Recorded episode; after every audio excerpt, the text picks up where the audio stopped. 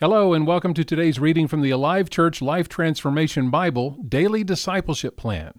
We'll read the daily devotional as well as the verses chosen for today. On week 39, Give to God. I choose to live a life of faithful generosity and trust God as my provider. Through faith in Jesus and all he has done for me on the cross, I give my life to God as a living sacrifice. All that I am and all that I have is his and He has promised to provide for all of my needs from His glorious, unlimited resources in Jesus Christ. I know in Him I will always have all I need in every situation. God has provided me with all things for my enjoyment and blessing. He has given me all things, yet He does not want all things to have me. His desire is for me to live free from the bondage of materialism and the things of this world.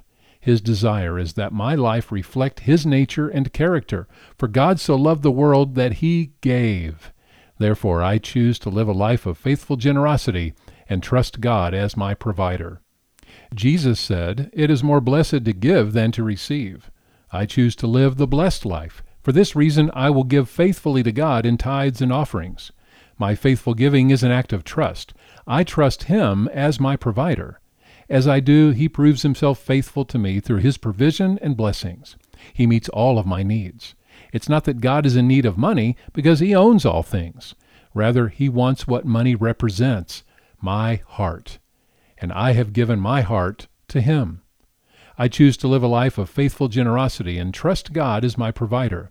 As I do, I will give to God cheerfully because He loves a cheerful giver.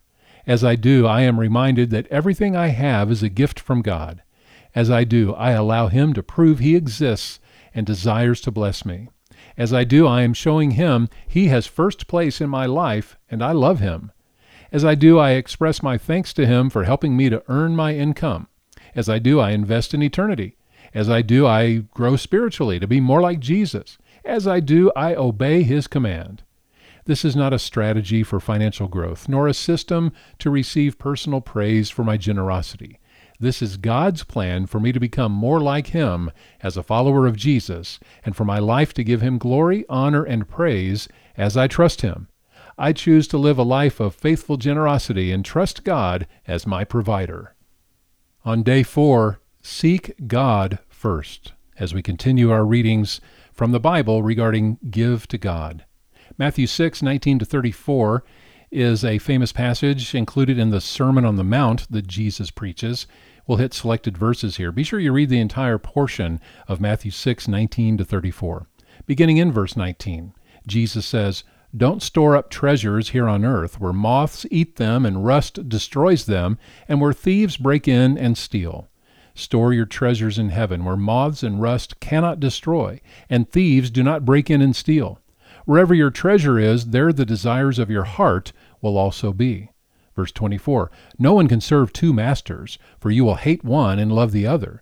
You will be devoted to one and despise the other. You cannot serve God and be enslaved to money. In verse 31 So don't worry about these things, saying, What will we eat? What will we drink? What will we wear?